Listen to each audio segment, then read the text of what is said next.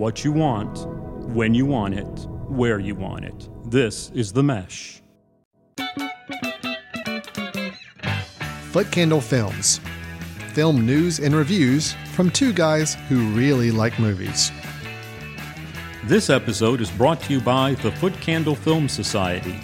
For a schedule of upcoming screenings and membership information, visit the Society's website at www.footcandle.org.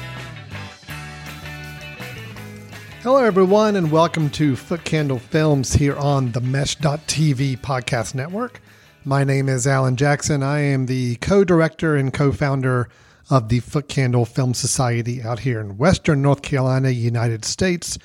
With me across the table is the other co in the co director, co founder of the Foot Candle Film Society and the annual Foot Candle Film Festival, Chris Fry. Chris, how are you doing? I'm doing well. I'm looking forward to kind of, you know, putting a bow on 2020. We are in 2021, but just kind of wrapping up 2020.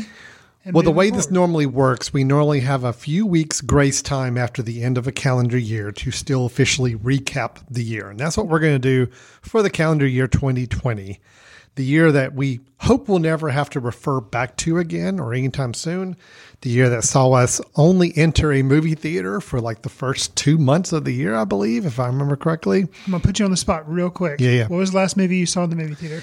Last movie we I, may saw. have mentioned this before on the show, but we're recapping Shoot. the year. So Last not do it? movie I saw in the movie theater. I know which one it was for me. Um, it was not a really uh, impressive film to go see, I don't believe. Well, no, I take that back. I, I did. See, the last one I saw in the movie theater was uh, Olympic Dreams. Okay. We showed for a foot candle. Did you see that before or after we saw Invisible Man for the podcast? I saw The Invisible Man before I saw Olympic Dreams. Okay. So Olympic Dreams was officially the last, last time I was in the movie Okay. theater. Yes.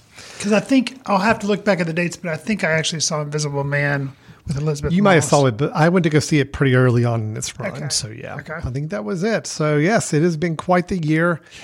I'm not really that eager to talk much about the year, but let's go ahead and get through this podcast recording, and then we can be done with it, put it to bed, move on. Okay, crazy prediction too. Yeah. And that you know we're doing so we're looking back on 2020, but let's do a crazy look forward into 2021. Yes. Alan, let's pretend all the movies that are scheduled to come out Yes. are going to come out. Yes. And it will be safe to see them at the theater. What is going to be predict and you know 'cause- just because it's fun? What's going to be the first movie you see in the theater in 2021? Go. Hmm. so let me recap for people the movies that have you know in theory. There's French Dispatch. There's Dune. There's um, gosh, what are the ones that just I think. Um, no Time to Die has been moved, It's but it's still coming again. out. But it's still coming I, out. I would like to see Dune in the movie theater.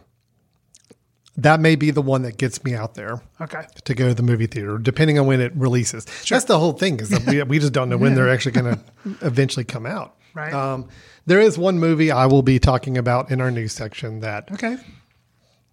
you know what, if movie theaters are deemed safe about the time that this, uh, this rolls out, which I don't think they will be quite yet, but I would not mind seeing this particular film on the big screen, but you're going to have to wait till the news section to hear me talk about that one. I, I see. I, I I'm hoping Dune. I'm going to predict that Dune is going to be the one that's going to draw me out. So same as you. But yeah, I, yeah, uh, it would be really it would be nice to see. it. So I agree. I agree. Well, what we're going to do today is recap in 2020, and what we are has been our tradition the last several years is Chris and I both will be naming our top five films of 2020. Now, I need a caveat on here, and just to remind everybody, I did not see as many films in 2020 as I normally do. I'm normally a pretty avid moviegoer to the theater. Of course, I did not get to go to the theater for about nine or 10 months of the year. In my online options, I'll admit were a little limited. I also went through a, a house move and managing a business and during a pandemic, all that. So I didn't really get to watch as many films as I would like. So these are the top five of the films I saw. so, So you're not to just going and to rate a film based on what everybody else has been saying. You're actually going to admit these are the ones I saw. These So are the ones I saw. see- Okay. And here's the top five of the ones I saw. Okay. Because there's a lot of critically acclaimed films. You're probably going to rattle off some of them that I have just not seen yet. And you're not So, throwing in like 2019 or 2018 films. So these no. are all 2020. These are truly released Okay. 2020 films. You're not going to say like you know The Last Jedi is my number one film of. 20- I mean, you know, not to say I didn't watch it again in 2020, but I guess I can't qualify that as a 2020 release. So we're going to do our top five. He, Chris and I both have our top five. We're also going to mention our biggest disappointment of 2020 film wise and our biggest surprise of the year. Then, after we go through and recap 2020, we'll move on to a couple of news items uh, about some upcoming projects or films we are interested in uh, seeing in the future. And then, as always, we wrap up our show with a recommendation. Chris and I both give a film recommendation, something we think is worth checking out if you're so inclined. So, Chris, with that, are you ready to put a button and a bow on 2020 and push it out the door? yes, let's Great. do it. Here we go with our top five of 2020. Chris, how about if uh, let's go back and forth order with our number five pick? What is your number five film of the year 2020? So this falls into the category of I don't think many people have been able to see it yet because I think it actually gets its premiere in February. Um, I'm talking about Nomadland by Chloe, Chloe Zhao. Um, I got a critics link, thankfully, uh, in late December, and I was able to watch it early. So it has hit film festivals, so a lot of film critic people have seen it. But it'll come out on VOD. I think they're going to end up doing. They were kind of trying to hold it to see if they could put it in theaters, but nope. It's probably going to go VOD and maybe at select theaters. But that's going to be happening in February um, maybe mid February or early February, not really sure.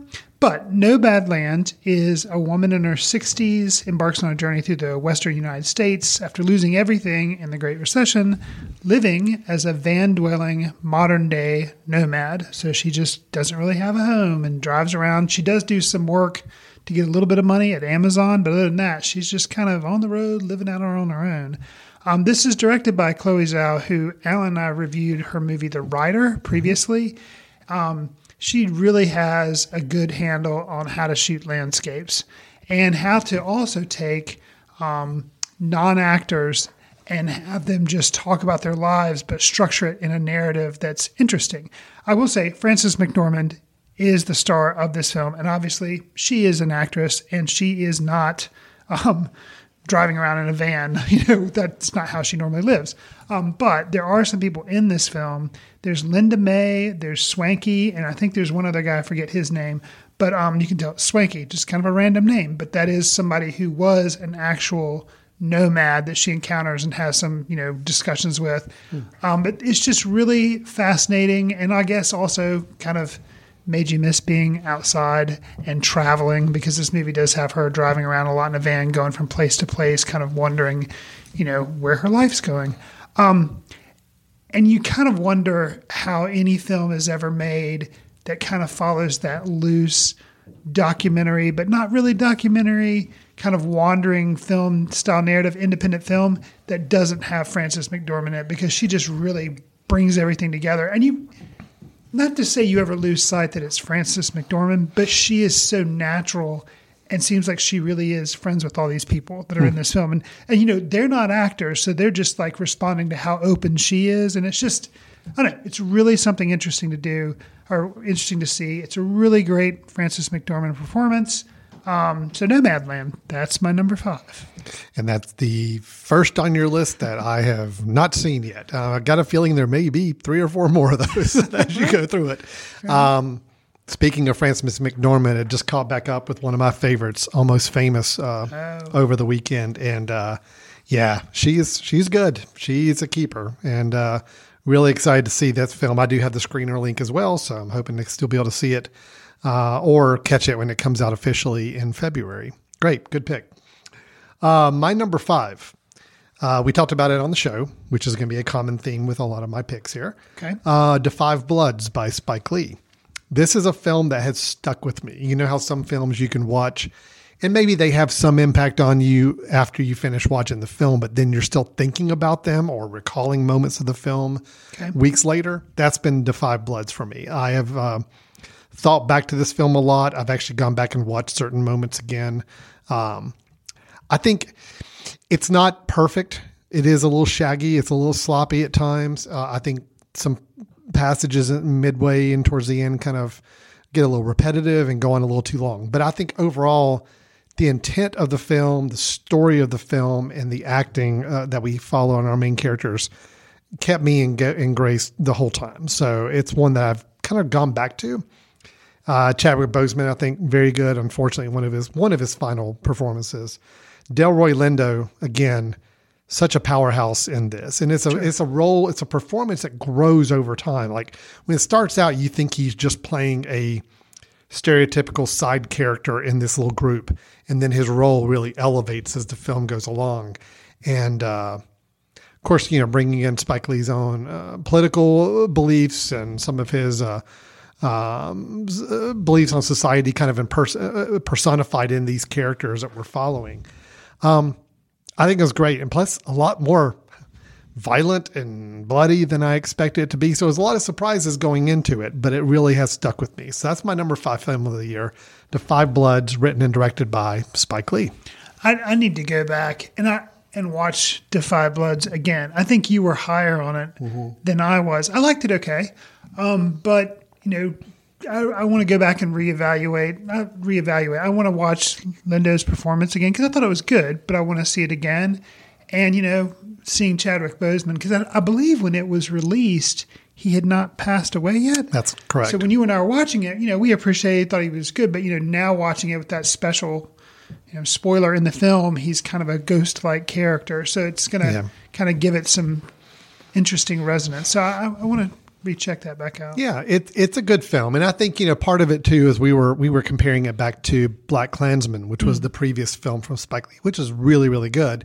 It was also I think one of my top five in the year it came out. So is this as good as Black Klansman? No, it's an it's a notch down from it, but it still holds enough interest to make it you know something I really want to go back and revisit and and really hold in high regard for the year. So, Da 5 Bloods by Spike Lee. Chris, what is your number four? So my number four film, I don't know if it classifies as a foreign film or not. I think it is maybe from England. I'm not really sure.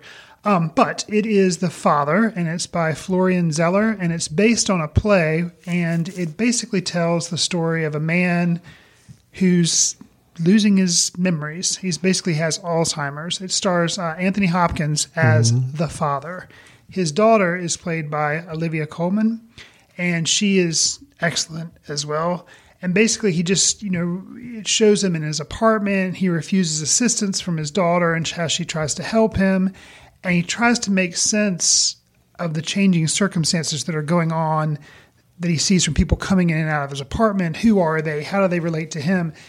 And it's one of the things I can see, you know, sometimes we see things that are plays. Like we've mm-hmm. reviewed um, Fences with Denzel Washington, and then they we didn't review it, but they did Ma Rainey's Black Bottom, which was, you know, a play. And how do you translate that to the screen? Um, One Night Miami is something else that's come out this year that was translated to the screen that was based on a play and sometimes things can suffer from being like you're just like oh yeah that just seems like a play it's really stagey a bunch of people just talking there's not enough camera action to really make it cinematic to make it mm-hmm. worthwhile mm-hmm. seeing a movie might as well go on to see it in theater um, or on stage so with this one it's really interesting because the way they use the camera and i don't know how they do it on the stage but the way they use the camera you are a lot of times with anthony hopkins and some of his confusion is your confusion because they mm. can have things happen off screen or when you go to a different room, things are like shifted or time can shift. And it's just, hmm. it's wow. a really fascinating, but also kind of scary um, representation of what Alzheimer's for the person who's actually experiencing yeah, it that's interesting. must be like. So um, I found it really, really fascinating. Of course, Anthony Hopkins, duh, he does a good job, mm-hmm. and Olivia Colman as his daughter is also just just top notch. So can be kind of a tough watch, but mm-hmm. actually what made it not so much a tough watch was how innovative it was being and trying to show you his perspective. So mm-hmm. that I mean it was still heavy, but that kept it maybe a little bit more light on its feet so it didn't get weighed down. So that's The Father by Florian Zeller. And I believe this one was or is hitting VOD also in February, so people will be able to see it if you haven't already seen it. There again, I was a critic, so I got a link, but um, it's wide release, I think, in February. So. I was a critic and got a link too, but did not see that one either. so the father. All right, number four for Chris. Great. My number four, uh, we talked about it on the show and reviewed, It is The Wolf of Snow Creek by uh, Jim Cummings, uh, directed and starring Jim Cummings. I just I just had a fun time with this movie. I went in with little to no expectations. I like Jim Cummings in general as a as a filmmaker, um, and I love the throwback feel of this film. I love the it being a creature feature to some degree, and and and but using practical effects in many of the situations. I like the wry humor surrounding it. So to kind of flip flop between a very gruesome uh, or terrifying situation to a very human, humorous uh, slice of life perspective, I, I like the I like the the balance of the film, and uh, it had you at moments chuckling to also kind of being very upset and, and disturbed by what was going on. And I like that. Any film that can pull off a nice balance and kind of still keep you engaged, I, I really admire. So, and again, I like Jim Cummings as a both a performer and his eye as a director. And uh, I just had a really good time with it. I've seen this film a couple times now. Showed it to somebody else in my family just to get their reaction, and uh, immediately within the first twenty minutes, they're already saying, "I really liked how classic horror this tries to feel." And I'm like, "Yeah, they pull that off. It really does work." Does the mystery reveal at the end hold up as well? Eh, it could have been a little better, but uh, not enough for me to slight the film and, and drop it off the list. So, yeah, number four, The Wolf of Snow Creek by Jim Cummings. And that's why we do these wrap up shows because I like that film, but I'd totally forgotten about it. So you bringing it back up is is nice because it reminds me it's one I would like to maybe you know at some point watch again. I do see him make comments all the time on Twitter that apparently he is actively working on a film despite COVID and everything. He's able to do things safely. He's like turned his garage into an editing room and all this kind of stuff. So we may see a new film from him in 2021. If maybe. nothing else, I admire him as a filmmaker because I think he's very he's a very passionate filmmaker. He's uh, very determined to get projects made, and that's great. So uh, I'm I was happy he made The Wolf of Snow Creek, uh, but I'm also excited to see what he works on next. So Absolutely. great. What is your number three, Chris? Okay, I'm really going independent here. This is a film not a lot of people are, you know, just like my other two, but this is even so, this is even like one step removed from that.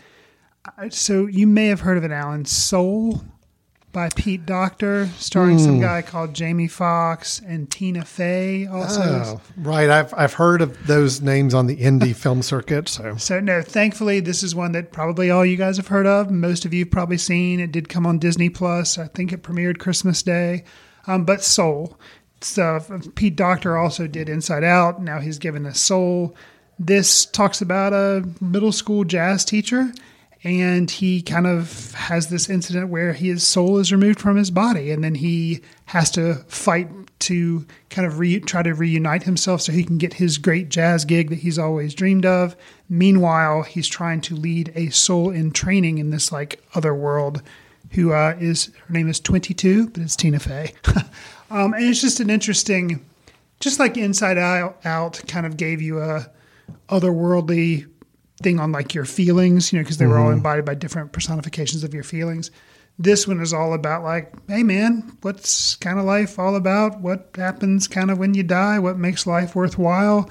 All those big heavy questions. Good, never- good animated kid subject Sure. matter. But So, it never uh, it never gets too heavy. Yeah. Um, and I just really and actually going in, I was a little skeptical because having seen the trailer, I was like, yeah, this is like Inside Out, except you're dead or something. You know, it just didn't. I kind of already knew the premise going in. I didn't think it was going to be as rich an experience as it was. Hmm, great. And it uh, it was a rich experience. It hit me harder than I thought it would, and it's uh, my number three movie of the year. That's impressive. I, oh, you and I have not discussed Soul. I have not seen it, um, but it is on my top of my list to watch here soon. So glad to hear ringing recommendation from you on that. Uh, good. So number three was Soul from Pixar, Disney slash Pixar uh, from Chris. All right, my number three, uh, we spoke about fairly recently. Um, it is the film Sound of Metal uh, by Darius Marder and starring Riz Ahmed. Um, this is another one that stuck with me quite a bit after watching. It's a very, very uh, low key film. It's a very, um, yeah, what, what's what I'm looking for? It's a it's a very understated film, but any film that gets me to think about the protagonist and and and try to put myself in their shoes and experience life the same way they're experiencing it uh, is always going to be a win in my book. And It's it's the type of thing where we I threw out Chloe Zhao earlier, and you know the rider and Mm-hmm. Nomadland. Yes, that kind of slice of life, very realistic filmmaking. Yet it still has a story, and the characters just seem very authentic. And you know, Riz Ahmed's not really a punk rock drummer, but but but yeah, but he I- plays a really good one in this does, film. absolutely. Well, of course, for anybody not familiar, the, the story is a you know a, a drummer in a band who is fronted by his girlfriend. Um, at the time, I don't know if they're married. I can't remember if they're married or not. But anyway, I don't think relationship wise, Yeah. and he starts to lose his hearing, which uh, he's bound and determined not to let that derail his career. But yet he uh, does find it to be very challenging to perform, and ends up actually going to live at a facility, a home for people that are hearing impaired. And he has to try to acclimate himself to that environment while also fighting off some of his own personal desires to get back on the road. Um, there's a supporting performance, and I apologize, I don't have the actor's name in front of me, but playing the the you know, the head of this home uh, that we talked about during our review. Paul Raci. Yes, Yeah. that's it. Such a good performance there. Um, so good. And just again, it just it works because you you totally feel yourself in this main character. You they they play with sound design in a way that you kind of hear what he's hearing at times. And that's exactly what, you know, you're needing to be put yourself in that that person's shoes. And uh I just really, really appreciated the film quite a bit. So that's Sound of Metal. That is my number three pick of 2020. And Riz Ahmed is one of my top performances for the year as well. I just really like his performance in this film. He's someone I've always liked.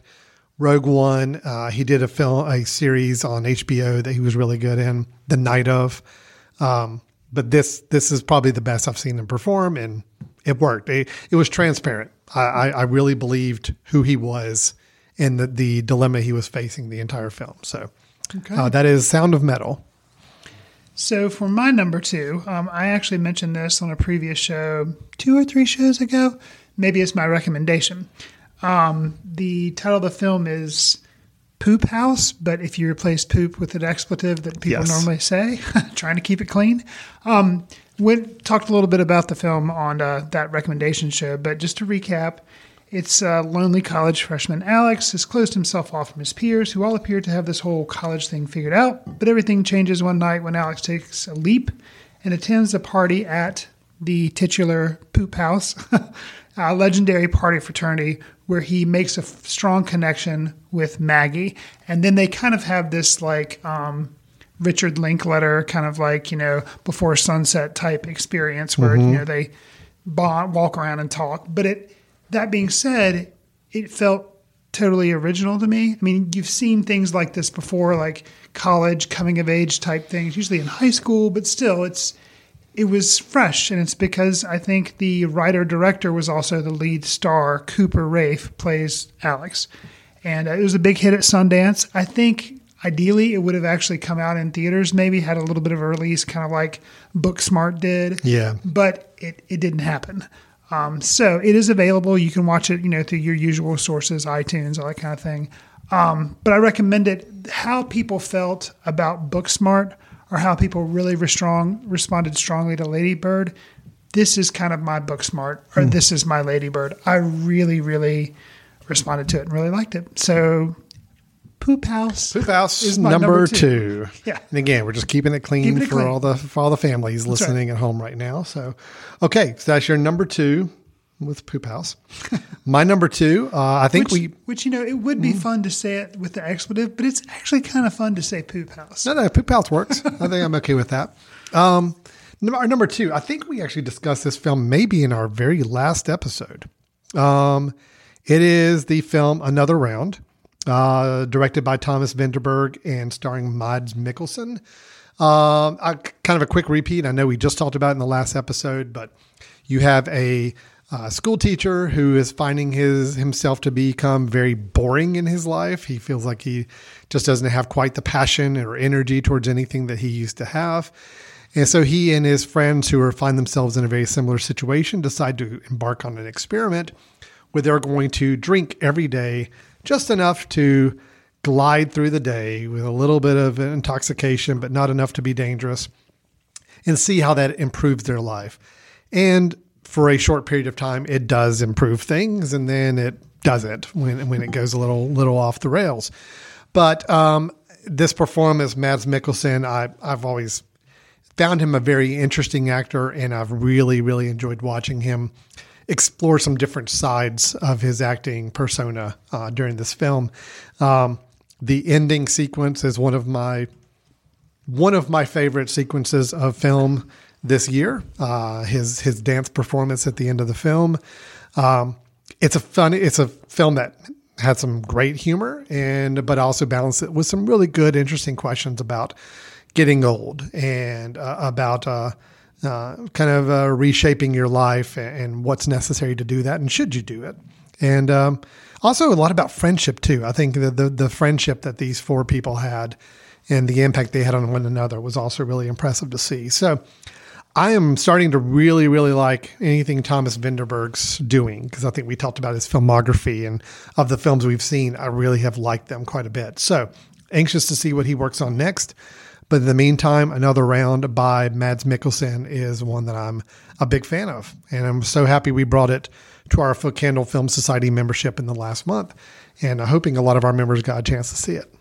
So, so now we're at the point where we have we reveal our number one film. Yeah. I am hoping that Alan has this film as his number one because he hasn't mentioned it, and I could, cannot believe it wouldn't be his in his top 5 mm-hmm. uh, it's uh, Promising Young Woman. Yep, yes. That's Yay. it. So we have a shared number one film for the year. That's awesome. For anybody who listened to our glowing review of the film, this should not come as a shock. No. But um, it is my number one. Please tell us about it, Chris. Well, you know, you mentioned how the Five Bloods you saw it and it just kind of stuck with you. So you know, I guess it could be a little bit of recency bias for Promising Young Woman because this is one of the last films I saw in 2020. Um, it was released in theaters. I saw it here again through a boring critics link, but in theaters December 25th. But it is now available also online, so you know you can watch it VOD now.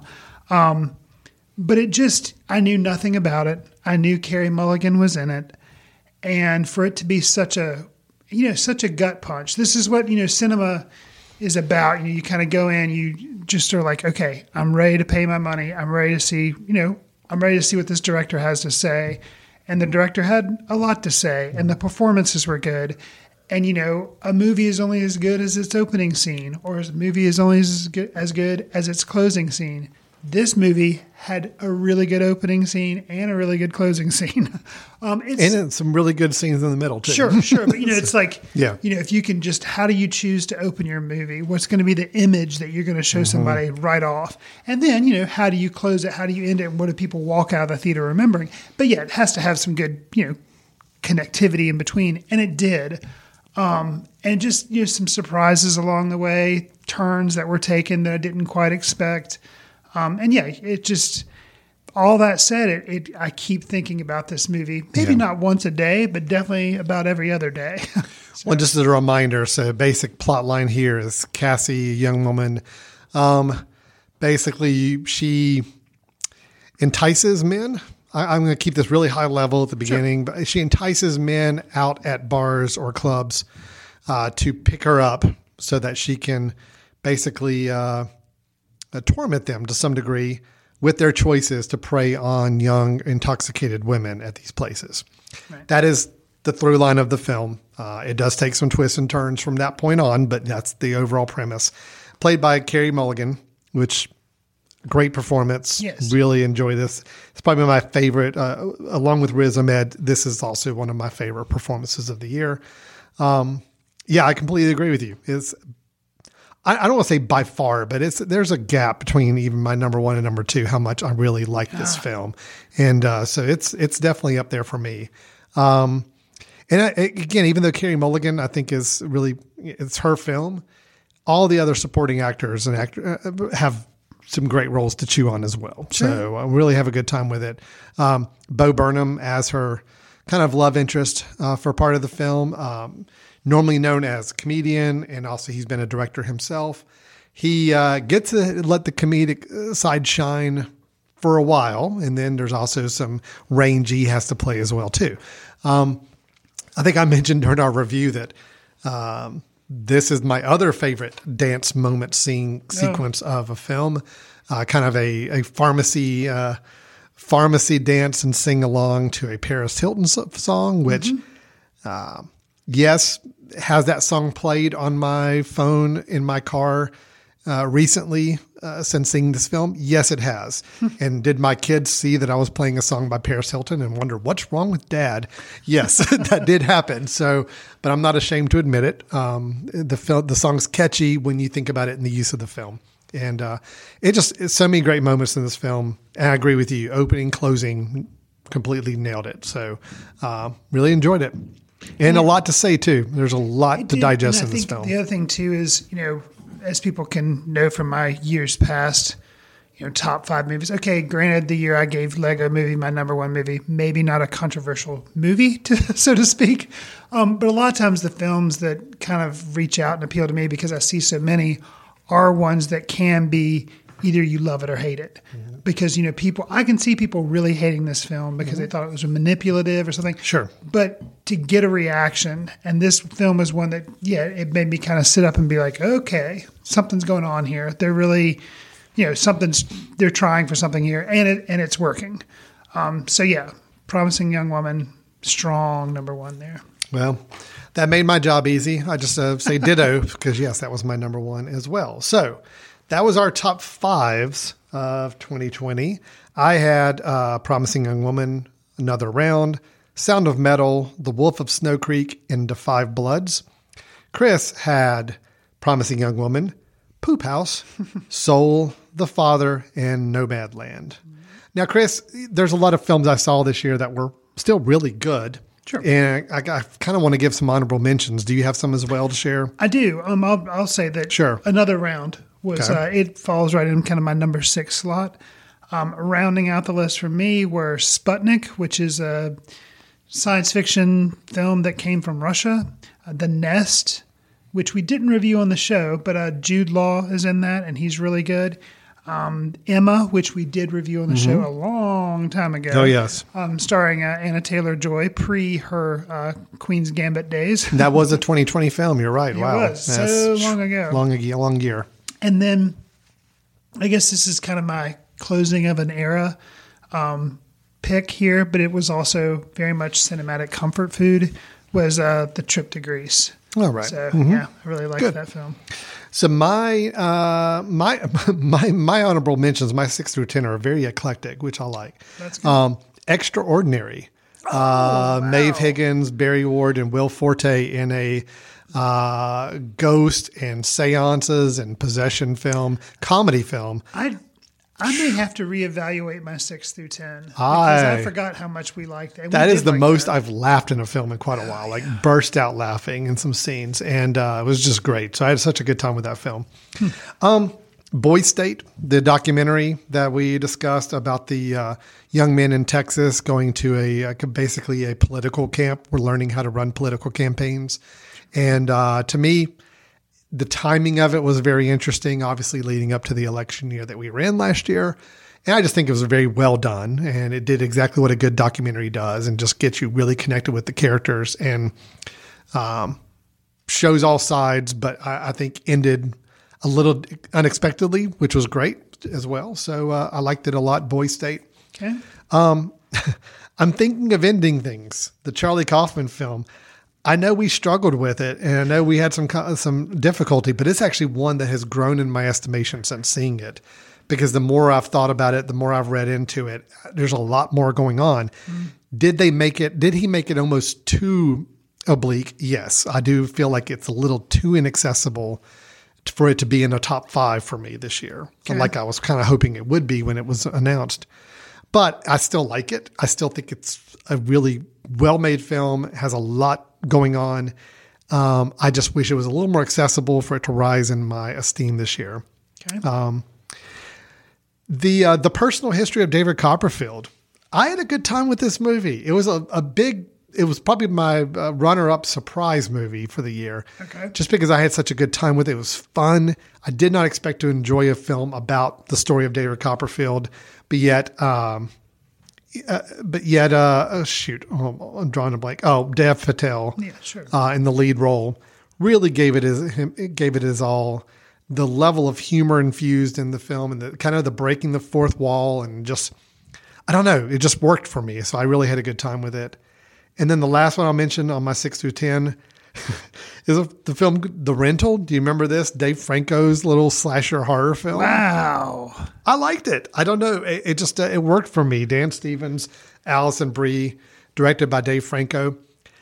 I don't know. I was definitely I was definitely a lot harsher on that. Oh yeah, you were. I liked it a lot. I just thought it was a.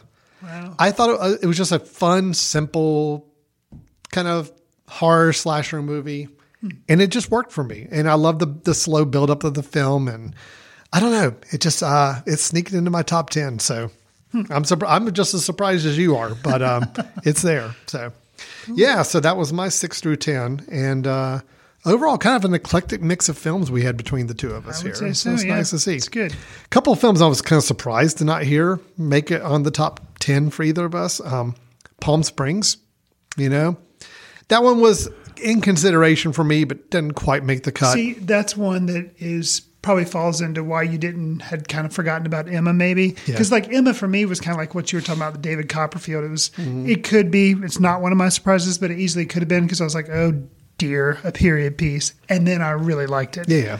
um So, but it's recency bias, and I think that's why. Like, I'd forgotten Extraordinary. If I'd have reevaluated, like, I think that would be higher on my list. Palm Springs, I only saw it once. I did like it, but I think if I would have reevaluated or seen it again, I think I probably would have maybe Yeah. considered it. And I will say too, I did catch up with the documentary. I know you've seen uh, Dick Johnson is Dead, which I did like quite a bit. Okay. Um, I did think that was a really inventive, uh, very, very well made documentary. Um, not quite my top 10, but it was definitely one I was considering. Well, you know, here again, I take the I take my job here at Foot Candle Films very seriously. We know this about you. So yes. I actually had Dick Johnson is dead, as well as something else that I'll mention here in a moment. And I took it out because I said, you know what? I just in my mind, I can't put documentaries and narratives together. So I'd have to hmm. like form a separate list of top 10 documentaries and a separate, just because like, I don't know, something about it. Like I know you, Boy State, very good, but like trying to rank that with other things that are like narrative, I just couldn't in my mind do. Interesting. So I would have to do it. But yes, definitely Dick Johnson is dead. Good film, as well as Boy State, the one you mentioned. Yeah. All right. Well, that is our top five slash 10 of 2020. uh, we do have a couple just categories that we like to pick out just to film in and kind of to wrap up this 2020 uh, year in review. First up is our biggest disappointment. So this doesn't necessarily mean the worst film we saw, Chris. This is truly our disappointment, one that did not live up to expectations or really missed the mark in what it was trying to trying to do. Chris, what is your biggest disappointment for 2020? Uh, we did not discuss it on the show, but I think I mentioned it. And I don't know if Alan has seen this yet. Um, Tenet, Christopher Nolan's Tenet. Uh, I actually did get to see it in a theater before, um, and so it wasn't that I had to watch it on a small screen at home. That didn't hamper it. Something about it to me just felt like Inception re redone, like warmed over. Um, the acting was good. the The effects are pretty amazing. Um, some of the timing things they do um, with like traveling back and forth in time, the things, you know, impressive. Um, that yeah, John David Washington, Robert Pattinson said, oh yeah, good, but just somehow fell short in my mind of being what I expected from a Christopher Nolan film. Hmm. Granted, you know, yes, was there a lot of build up for this film? Of course, it was a Christopher Nolan film. He's one of my, you know, t- one of the top directors that I really like. And I would say out of his filmography, this is probably my least favorite Christopher Nolan film. Hmm. So it qualifies as my biggest disappointment. That would qualify as your biggest disappointment. All right. Well, that makes sense. Um, my di- biggest disappointment, we just talked about in the last episode. It's Wonder Woman 1984. I, see that. I, I even think I even in my review last time we got together said this is probably one of my biggest disappointments. Just to have such a great initial film, um, You've got the right time period now. You've got great uh, villains to mix in there. You just you got the same director with Patty Jenkins. I mean, everything should have worked with this film, and I would have been okay if it was just a mediocre, passable film where I felt like there was just like some good, solid entertainment, but nothing. It doesn't have to elevate the first movie. This one actually brings it down some for me, and that's what's disappointing is that you've got some great performances, you got some great people around uh, in front of the camera um, so much to build from, and I feel like they just lost sight of what they did in the first movie, to where this one became uh, became another one of those uh, uh, kind of schlocky CGI, uh, kind of confusing, uh, over the top superhero pieces that I just get really bored with. So that was my biggest disappointment. I would say, as a slightly like a smaller scale, I even hate pulling this film out. Okay. But I will say, on a smaller scale disappointment, the film, I think you share this with me, the film On the Rocks. Oh. Just because of the pedigree involved with everybody involved in it, to kind of come together, A24 doing their first film that went to Apple TV. You got Bill Murray, you've got, um, you know, Sofia Coppola directing, uh, Rashida Jones. I mean, some great talent. And it just kind of just limped along. I just didn't feel like it got much out of it Okay. at all. Uh, yeah, so that'll be a tie for me for biggest Okay. disappointment because Tenet, but then yeah, on the rocks. Just yeah, just really nothing. It's not that it was a bad film. It was a fine, okay film. Just you know, just it should not have been these these people's next film. you know, I guess is what I'm looking for. So, um, so that was a disappointment as well. But let's end on a positive, Chris. What's your biggest surprise of the year? Meaning, uh, it doesn't have to be your favorite film. Just what is this film that really surprised you more than others this year? So I, I have a tie. Um, we've already talked about Emma, so that would be that would be my first Okay. period drama. That it was a comedy, but it would just surprised me how well I liked it. Yeah. But my other is a documentary, and it's called Collective by Alexander Nanau, I think is maybe how you say his name. But um, basically, uh, the director follows a team of investigators from a newspaper, oddly enough, a Romanian newspaper. Oddly enough, it's a sports newspaper. But they kind of get in, not over their heads because they handle it, but they kind of uncover the truth about this healthcare fraud that's going on in uh, Romania that um, benefits politicians and moguls and caused the death of innocent citizens.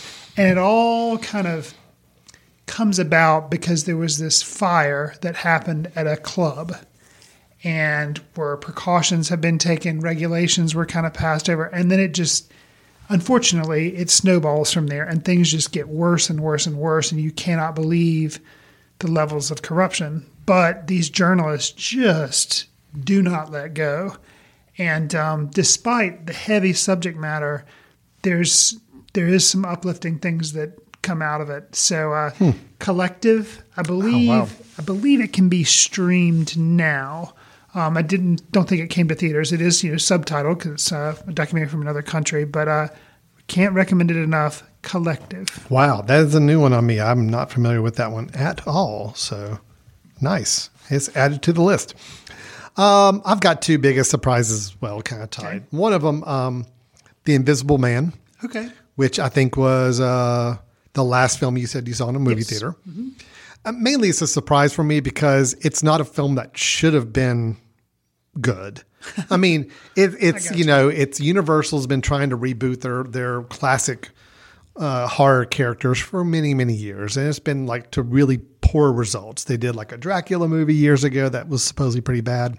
They did the Mummy with Tom Which Cruise, you although defended? I defended because I think it got trashed way too much uh, unfairly, but it's still not a great movie at all. It's still pretty pretty pretty lackluster. Um, so they've just battled to try to figure out how do we take these great, this great uh, intellectual property we own and turn it into something film series wise. And I think here with the Invisible Man, they figured it out. Fight the norm, go completely a different direction with the story, use the same concept of a character, but we can totally rework it and not have to worry about harkening back to more of the classic feel of these things. And that's what the Invisible Man is. Is a very contemporary told story. Elisabeth Moss, I think pretty much elevates anything she's in anyway. And I think adding her was a really, really smart move to give somebody with some great acting cred and put her in a role like this where she has to play both a strong character and also someone who just gets broken down, you know, quite a bit too. she played them both and she did it. So uh, I had a good time with The Invisible Man more than I felt like I probably would have given uh, in the hands of somebody else, uh, both in the lead performance and direction of it. Uh, and then also, I'm going to say it the Ben Affleck movie, The Way Back. I Wow. was a surprise because, again, I'm not a Ben Affleck fan. I do not think he's a good actor. I'm sorry. But uh, I think he's a better director than he is an actor. Okay. Um, did he? and- did he? He didn't direct. No, he did not direct this. Um, and that was what got me worried. Is I'm like, oh, you know, here it's going to be a sports cliche movie with Ben Affleck as a alcoholic high school uh, basketball coach. Now, I love my basketball sports movies. Don't get me wrong. I'm one of the biggest fans of the film Hoosiers you'll ever meet. so I was nervous about seeing Ben Affleck, who I don't really care to watch on screen as much, uh, try to play this part. But you know what? It kind of worked. It actually worked better than I expected. It fought against some of the cliches of sport films that I think you come to expect. The fact that like one of the biggest, the first big games that we see, we don't even see the game. You just see a title at the end saying, "Yep, they lost." it's like, okay, that in other words, they're saying you know, what's happening on the court is not as important as what's happening off the court. So let's focus on that. And they did a pretty good job of it. It's not one of my favorite films of the year, but compared to what I expected going into it, it was a it was a nice surprise. I, yeah, I think I was actually surprised too because it could have done some more Hollywood things and it didn't. It didn't. it actually played things pretty realistic. Uh, it, it didn't shy away from the, the, the alcoholism that was kind of being um, uh, addressed in the film and some of uh, the, the main character's own personal issues. Uh, I think it took them on head on and made a pretty realistic film out of it all. So I, I liked it quite a bit. Um, okay, Chris. Well, that's that's 2020. Not too bad. So I mean, we had some really good films. We had a few that didn't quite work for us, and uh, that is it. We can now put a button on 2020. Except for when we get to my recommendation, then I will have to harken back to 2020 just for a minute. And but at some point we'll do Oscar talk, but we'll wait. A Oh, that's true. I forgot about the Oscars. Yeah, we will need to do that too. but let's take a quick break. When we come back, Chris and I will have some movie news items to share with you. And we also close out the show with our recommendation for the episode. So stay tuned. You're listening to Foot Candle Films here on themesh.tv.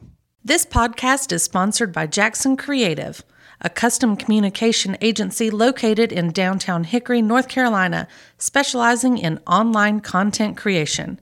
To learn more, visit thejacksoncreative.com. Jackson Creative, we tell your story. Welcome back to Foot Candle Films here on themesh.tv.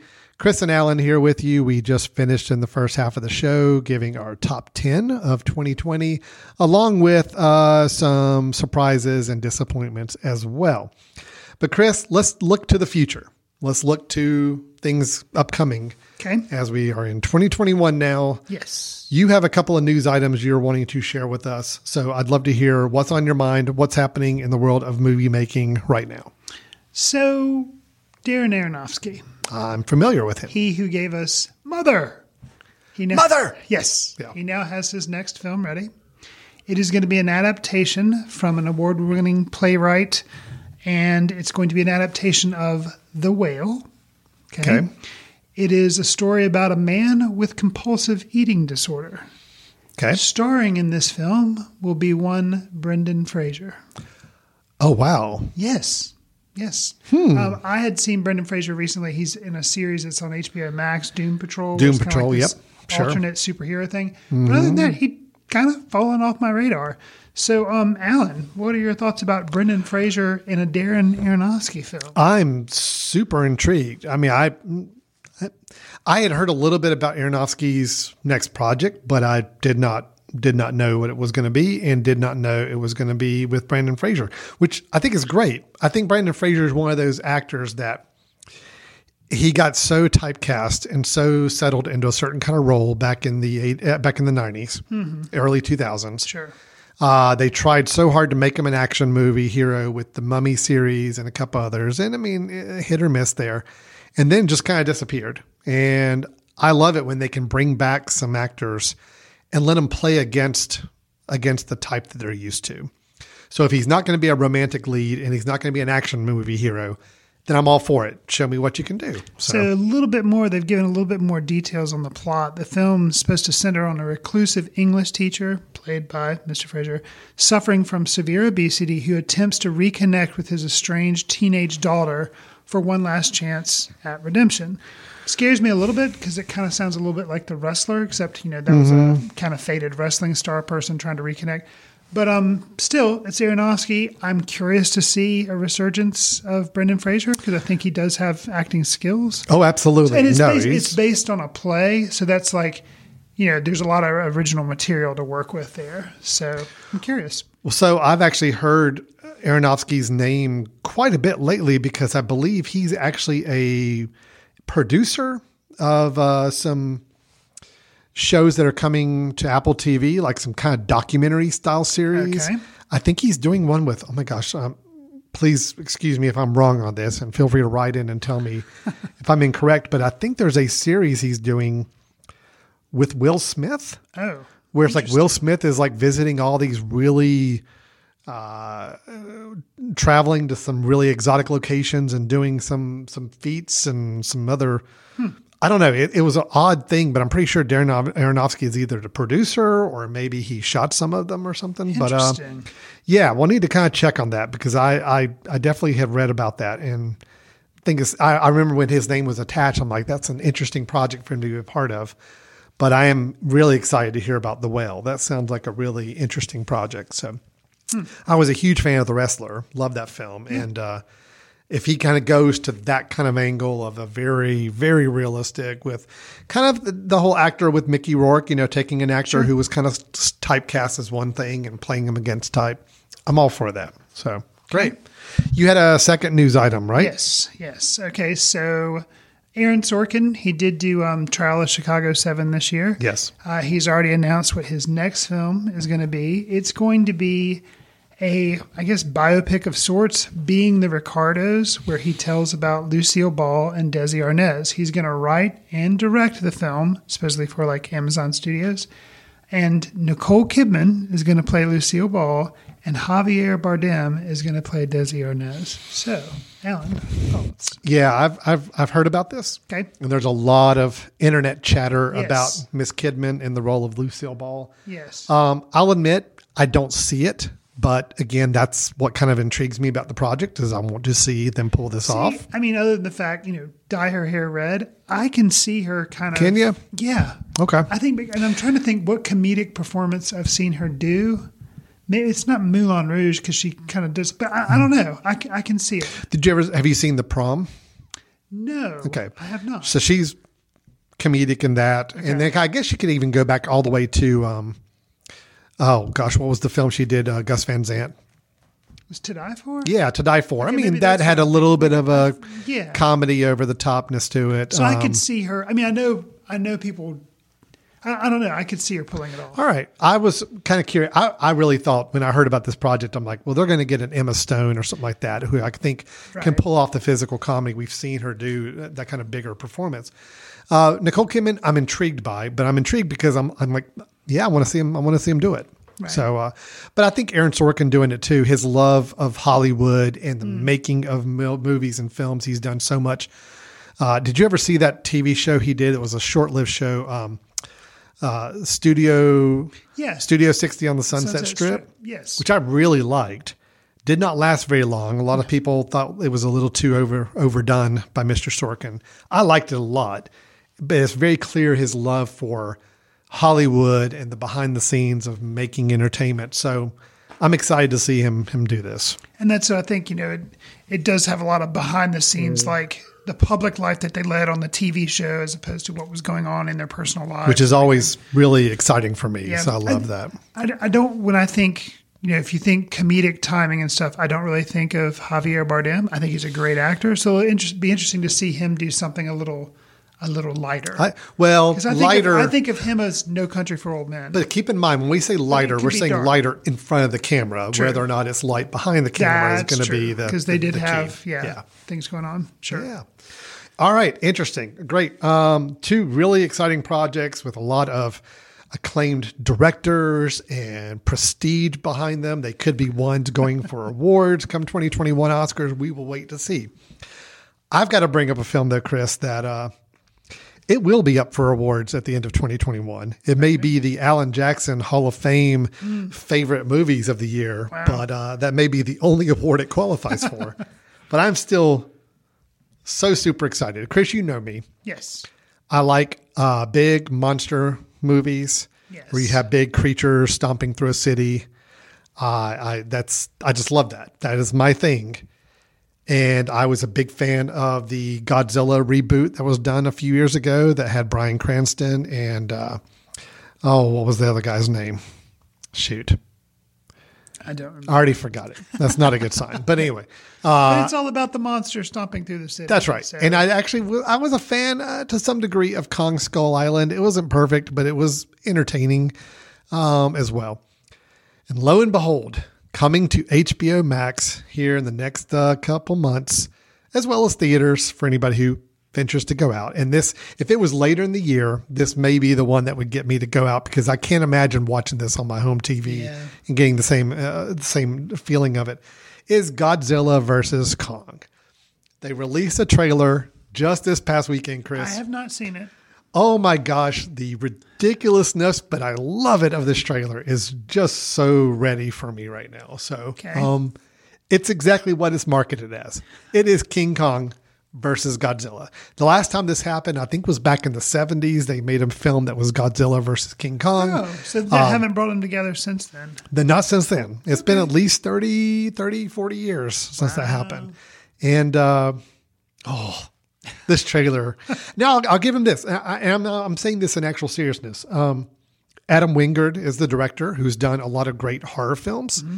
He seems really pumped about this film. If you follow him on Twitter, he's really talking it up. The film looks gorgeous. Okay, the shots they show in the trailer Which I thought really Godzilla King of Monsters, a lot of the shots. it were looks really gorgeous. good. I mean, this movie looks really good. And I'm sorry, but Chris, you have a trailer where King Kong is leaping towards Godzilla with Godzilla shooting out his fire plasma blast, whatever. And King Kong is deflecting it with what looks like a giant jet airplane or something. And it's just so awesome. so we have Alexander Skarsgård's in this film. Okay. Uh, and he hasn't been in the other ones yet. No, he? he's Okay. new to it, but He's Millie new. Bobby Brown is back in it from the Godzilla movie. Uh, Rebecca Hall, who I think was in, the King Kong movie. no, I think she was in the first Godzilla movie. Okay. She's back, Okay. I believe. Uh, Brian Tyree Henry is in this. Um, let's see, who else do we have? Julian Dennison, do you remember from uh, Hunt for the Wilderpeople and uh, Oh, Deadpool wow. 2? Okay. He is in it. Kyle Chandler's back uh, from the From Godzilla King movies. of Monsters. Okay. Um, I don't know if anybody's from the Kong movie. really? I know it's no. Uh, we don't have what's his name, Loki, oh, Hiddleston. Tom Hiddleston, and we don't have Captain Marvel, Brie Larson. They're not back in it, um, but you got most everybody else from the a couple of the other movies coming back together. So I don't know. I'm excited, man. I'm excited. I I'm trying to go in with tempered expectations because I got a feeling I could come out of this like I did the God, the last Godzilla movie and be a little disappointed. But well, you know, like I mean, I mean, you'd think it's like, yeah, they hype it, they fight, and then the rest of the movie they team up to fight something else. But I don't know. So can I go ahead and just throw this my prediction or something out there? I have nothing to base this on other than just watching the trailer eight or nine times now and seeing a shot in there that has me ah, excited okay. and thinking I know what's going to be the bad thing in this film. Because okay, before you reveal, Godzilla not a bad guy. No, there's even a lie in the movie. Kyle Chandler actually says this in the trailer. Oh, in the new trailer. In the new Okay, trailer, Okay. he even says at one point, Godzilla is going around hurting people, and we don't know why." So that's a line in a, in a trailer. Okay. Um, and King Kong, because I've only seen I saw Kong Skull Island, but I don't. He. I mean, he's, he's- not a bad guy. Either. He's a decent guy. Okay. so, I mean, did he eat some soldiers and all that? Sure, but I mean, he had his reasons for doing so. So yes, I think they're trying to The whole position time they were of trying these. to capture him and take. So of Yeah. course he's going to be mad. they're on his island. They're invading his space. They're in space. Um, Rebecca Hall in the trailer also, I believe, says the line, no one, uh, everyone will bow before Kong, which, you know, I love when you get some really great actors getting to say lines like this. It's so much fun. Um, there is a quick fleeting shot in the trailer. I am making a prediction based on nothing but my own visual eyes of what I see. I could swear I see the head of a mecha Godzilla, metal robot Godzilla. If you recall from the old Godzilla movies, that's the big Godzilla that's actually a robot. If that is in this movie, my head will explode, Chris. right there in the in the theater. Poof. See, I thought like in the Godzilla movie, they'd they kind of the last one because they had the what was the name? Yeah, yeah. The the, the, the, three-headed dragon Hydra. Um, yeah. uh, gosh, I already forgot the names, but yes, Mothra was in it. Um, yeah, they had Mothra, they had Godzilla, they had Gamora. Uh, Gamorta. I can't remember. Anyway, yeah. But yeah, the three headed the Right. three headed dragon. So it's like I thought they kind of went through everything, but they didn't do Mecha Godzilla. So maybe They did not. But there is a shot in this trailer where it looks like there is a face coming across a building, and it's meant to look like Well, Godzilla. They, they also did Rodan too. That's right. I just saw this movie with my oh, son. Oh, yeah. So we but it was a it's a metal head. I swear to you, it is a metal looking head peering around the corner just for a split second. I'm like, I know where they're going with this. So okay, awesome. I'm I'm back down again. So all right, good deal. Godzilla versus Kong comes out March 26th on both HBO Max and also in theaters where available. Okay, Chris. I'm done. I'm sorry. I gotta I gotta take a take a sip of water and just kind of relax here for a moment. Fair enough. We are done with news. There's a lot of interesting projects that are still coming up in 2021, but we uh, we don't know exactly when they'll be coming out. We will keep waiting, just like you started the show with the films that we're hoping to see in the theater this year. There's quite a few that we're waiting to hear.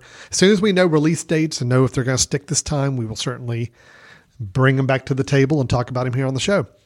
But Chris, let's end the show with our recommendations. Chris and I, every time we get together and record the show, we have to give out one recommendation of a film that we either recently just caught up with or one that uh, we just feel like has been overlooked or we want to encourage more people to go out and seek. And Chris, mine is actually going to be a, a little bit of a rebuttal to you. Oh, okay. Yeah, yeah. So, um, Oh, I think I know which one. I think I know which one. So uh, you mentioned as your biggest disappointment film of the year was Mr. Nolan's Christopher Nolan's Tenet. Yes. I'm here to say I actually kind of liked it. Uh, I just caught up with it a few days ago. Watched it last week, and now I'll think I'll say this. Actually, kinda liked it. I, I did. I have caveats, but um, I think the good news for me is that I'm watching it without all the buildup and all the anticipation. And uh, I did not watch it in a movie theater, so it wasn't like my first time back in a movie theater, and I kind of wanted a good theatrical experience. I'm watching this as a oh hey. Me and my, my son were looking for something to watch, and hey, I'll plunk down five bucks and rent this and see what it, what it is. And I had a good time with it. Now, did I understand half of it? No. Not at all. I mean, I'm still my my son and I. That is our ongoing thing now. Every time we pass each other in our house, we have to stop and be Are like, "Are you walking backwards like- we're each like, other? yeah, or- exactly. And we're stopping and being like, well, okay, but in this scene, was this happening? And it's like we're constantly trying to dissect it. We've already made an appointment to watch it again, just to see if we can figure it out this time. Um, is it okay? You mentioned it was your least favorite Christopher Nolan film. I agree. It is my least favorite Christopher Nolan film. It just so happens I like all of his films to some degree. So even saying it's his least, it's still a pretty good film for me. Um, do I wish it was more accessible? Absolutely. Do I feel like they made it overly complicated, which took a lot of the fun and enjoyment out of the movie? Yes. But the things I liked about it, I really liked John David Washington in this film, mainly because it actually showed Christopher Nolan actually knows how to direct a playful character, someone who mm-hmm. has a little bit more personality, because that's one thing about Nolan's films. His characters generally don't have a lot of range of personality. They're very, they're typically very focused characters, very kind of one note characters, and it works. Right. John David Washington as the protagonist actually was kind of a. I mean, I actually told uh, my son after watching it, I would be happy watching a series of films about this character in kind of a new James Bond type Oh. type series because I like him. He's he's a little more laid back. He's already basically been through death in a way. So it's like, you know what? At this point, he just doesn't care. He's just going to go and see if he can pull this off. and that's the kind of the mindset he's got the rest of the movie, and I love that. He he just seemed like, I, I, all right, I'm gonna go try this and see if it works, and I love that side of his character. Uh, Robert Pattinson, I thought was really good as kind of his teammate and questionable relationship that he has with the protagonist Neil. Elizabeth Debicki as Kat, I liked a lot, and I, have seen a lot of people kind of ragging on um um shoot, uh, yeah Kenneth Branagh is the bad guy. Yeah. I thought he was having a good, so. I thought he was having a good time with it. I thought it was Oh, chewing the think he- I think he scenery. was having a good time to the detriment of the film, but you know, Now, you know, if you get me into the uh, technical nature of exactly what's happening in the film and how it all makes sense, no, I, I could not tell you anything.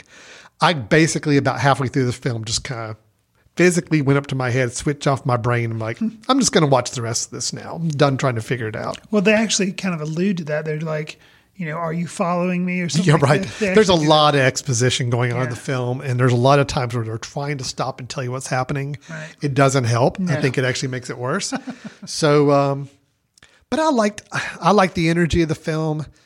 Uh, I liked the way it ended. I just wish I do wish that they had been a little more clear and cohesive about the way they got to their ending. Um, but yes, it is my least favorite uh, Nolan film, but that still puts it as a recommendation for I me. think I think one of the other things is uh, we reviewed Inception, which you know they're again throwing Inception in Tenet's face, but we reviewed that on the show a long time ago when it came out. Yeah. and you know a lot of Tenet has to do with, and a lot of Inception. If you're watching the film and the logic's not working for you, but you don't care, that's one thing. Mm-hmm. But if you're watching the film and not only is the logic, if it doesn't work for you and the logic doesn't work, then you're just like, oh, and it just completely take the train derails at that point. Yeah. And Inception, I remember you mentioning you had some like things that didn't quite work for you. And for me, I was like, no, it was just fabulous. I think it all makes sense. Same thing with like Memento. You're like trying to figure out how his movie logic works. And I think that's why it was the biggest disappointment because for the first time in the Nolan, Nolan universe, his movie logic was not working. And I just, No, the logic writer, is really director, weak. I depend on him to die. Yeah. I was like, oh, really? Really? Like, and so that's, I think that's why I was disappointed. But If I if I tried to forget that this was Christopher Nolan and just say if this is just some run of the mill action movie director making a movie, trying to do something creative and, and different, I'd probably be more forgiving. And I agree. It- yeah, the logic. If I really start to parse it out, I'm like, no, that doesn't make any sense. that that should not work this way at all. Right. But I still had just a good time. And again, from a uh, filmmaking technical side of things, some of the sequences and shots were really just fun to watch. So um, I had a good time with it. Um, I am looking forward to watching it again. Of course, Inception, I did not like as much the first time I saw it. It is one that has grown with me. That I've seen it three times now, and each time I realize it's so much better than I gave it credit for the first time. gotcha. So Tenet, I think could also could stand to do that a little bit too. But uh, I think unfortunately the problem with Tenet is it just it it had a lot going against it. It did. It had a lot of expectations being the next Christopher Nolan movie. It was the one where he was bound and determined to release it in theaters, even though nobody was going to movie theaters. um, so the people who did make it to the movie theater to seek out this film Kinda like, were kind of going in with a really high standard of what Which they is were looking definitely for. what I was. What happened to me? I think the better note is to watch it for five dollar rental and just kick back and, and enjoy it and for what it is. So I, I did like Tenet. I liked it more than I expected it to. I held off watching Tenet for a long time based on some of the feedback I got, but um, now I think it it's played to its favor for me to kind of be soured on a little bit before I watched it. So Gotcha. all right, what have you guys' recommendation? So before I reveal the title, of the, well, I'll go ahead and tell you. It's called The 20th Century. Okay, Um, it's by, let me check out the director's name real quick. It is by director Matthew Rankin, and he also wrote it. Let me read you the description Toronto, 1899. Aspiring young politician Mackenzie King dreams of becoming the Prime Minister of Canada, but he hesitates because he's in love with a British soldier who's all, no, he's in love with a French Canadian nurse who's in love with a British soldier.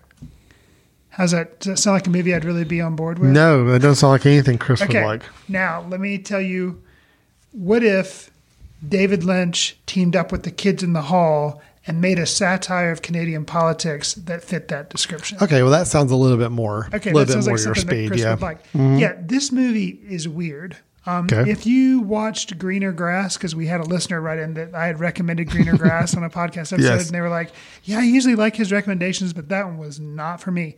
If you don't like Greener Grass, probably don't give 20th Century a try. Um, but if a combination of David Lynch and Kids in the Hall sounds interesting to you, Yeah. then this is in your wheelhouse. It's just a it's a weird movie. It's a midnight type. You would something if you went to a film festival or you like a midnight movie. This definitely fits that bill. It is not taking itself seriously.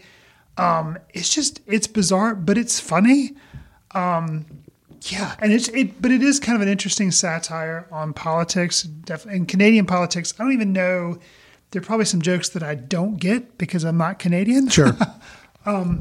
But yeah, it's just bizarre. But if you're looking for something different, uh, the 20th century, and it's you know it's available, you know iTunes, different movie platforms out there for VOD type things. But The uh, 20th century. yeah, Wow. the 20th century. Collective and the 20th Century, two films I knew nothing at all about before today's episode. Thank you, Chris, Sure. for bringing those two films to my attention. And with that, we're going to wrap up our show, our 2020 wrap up, and our news and recommendations. Again, you can go back and listen to our top five and actually our top 10 There you go. uh, for each of us for the whole year 2020, our biggest disappointments, our biggest surprises. Um, and then we also gave our some news items about a couple interesting projects coming up, uh, plus me with Godzilla versus Kong. Uh, don't even try to contact me on March 26th because I will not respond to any phone calls or emails. I am all locked in and ready. I'm honestly, I just moved into a new house and I'm trying to work on turning my den into a home theater. And since I don't know when I'm actually going to get to a real theater again, and uh, I have now penciled down my calendar and said I must have my home theater up and operational by March 26th, 2021. So I have a Set date. yourself a deadline. I have a date to make it work by. That's amazing. Um, but then our recommendations of Tenet for me and the 20th Century for Chris uh, for this episode. So, Chris, if somebody has some feedback, questions, uh, wants to uh, make a strong uh, case for our 2020 revision list, uh, where should they go? You can send an email to info at footcandle.org. You can also follow us on Twitter at footcandlefilm and just, you know, send us recommendations of movies we left out of our list or conf- differing opinions you may have. Al and I are also on Letterboxd where you can track what we're seeing and sometimes we give little mini reviews there. Do us a favor, if you like the show, give us a star rating, write a review, or share with friends in iTunes. It helps us reach new listeners. Uh, if iTunes isn't their bag, we're also on iHeartRadio, Stitcher, Spotify, and Pocket Cast. All right. So that is our show for today. Again, please uh, check it out. As Chris mentioned, all the different podcatchers. Go back and listen to some old episodes, uh, especially uh, over 2020. Some of the films we got to see that uh, went straight to online. You know, definitely that's one of the, if I had to bring a positive out of 2020, is we had a lot more films available to a much larger audience than we've typically had uh, because of the unfortunate uh, shutdown of a lot of the theaters. But as we go into 2021, uh, our fingers are crossed that movie theaters will will rise in prominence once again by the end of the year. And we will have some great films to go see. Uh, so happy 2020 to every or 2021 to everyone, and we'll look forward to talking to everybody at the next episode. Take care. See you in the ticket line, socially distanced. Watch films